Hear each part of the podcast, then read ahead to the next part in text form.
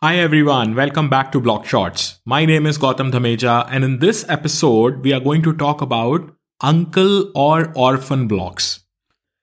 So, this is more relevant for proof of work blockchains.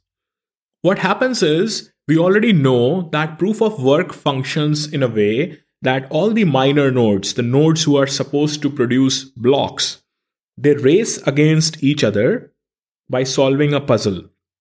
Whoever solves the puzzle first gets to produce the next block in the blockchain. And this continues on every blockchain slot or every time a new block has to be produced.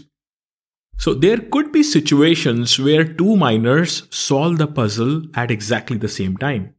It's a very rare occurrence, but it does happen and it can happen that two miners produce the block at the same time.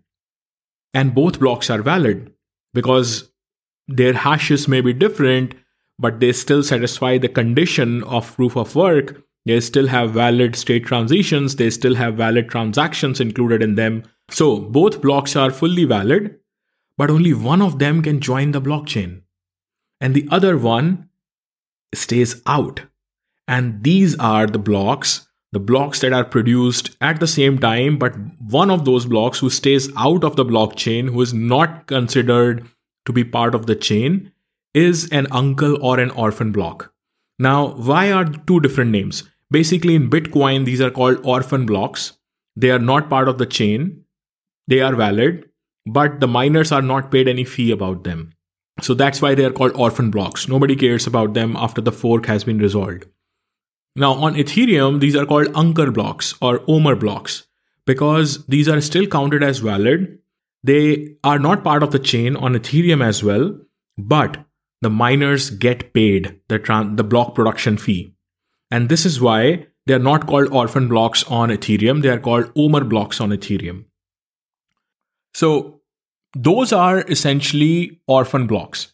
In most cases, what happens is if your transactions get included in orphan block, as soon as the fork caused by these two blocks resolves, because we know that if two blocks get produced at the same time, they can cause a blockchain to have a fork. But at the end of the day, the fork resolves based on the longest chain algorithm. And as soon as that resolves, the shorter chain that had the uncle block or orphan block in it all of those blocks are counted as invalid at that point in time or not part of the canonical chain. And then those transactions are not considered valid. So now the question comes what happens to the transactions that are included in the uncle or orphan blocks?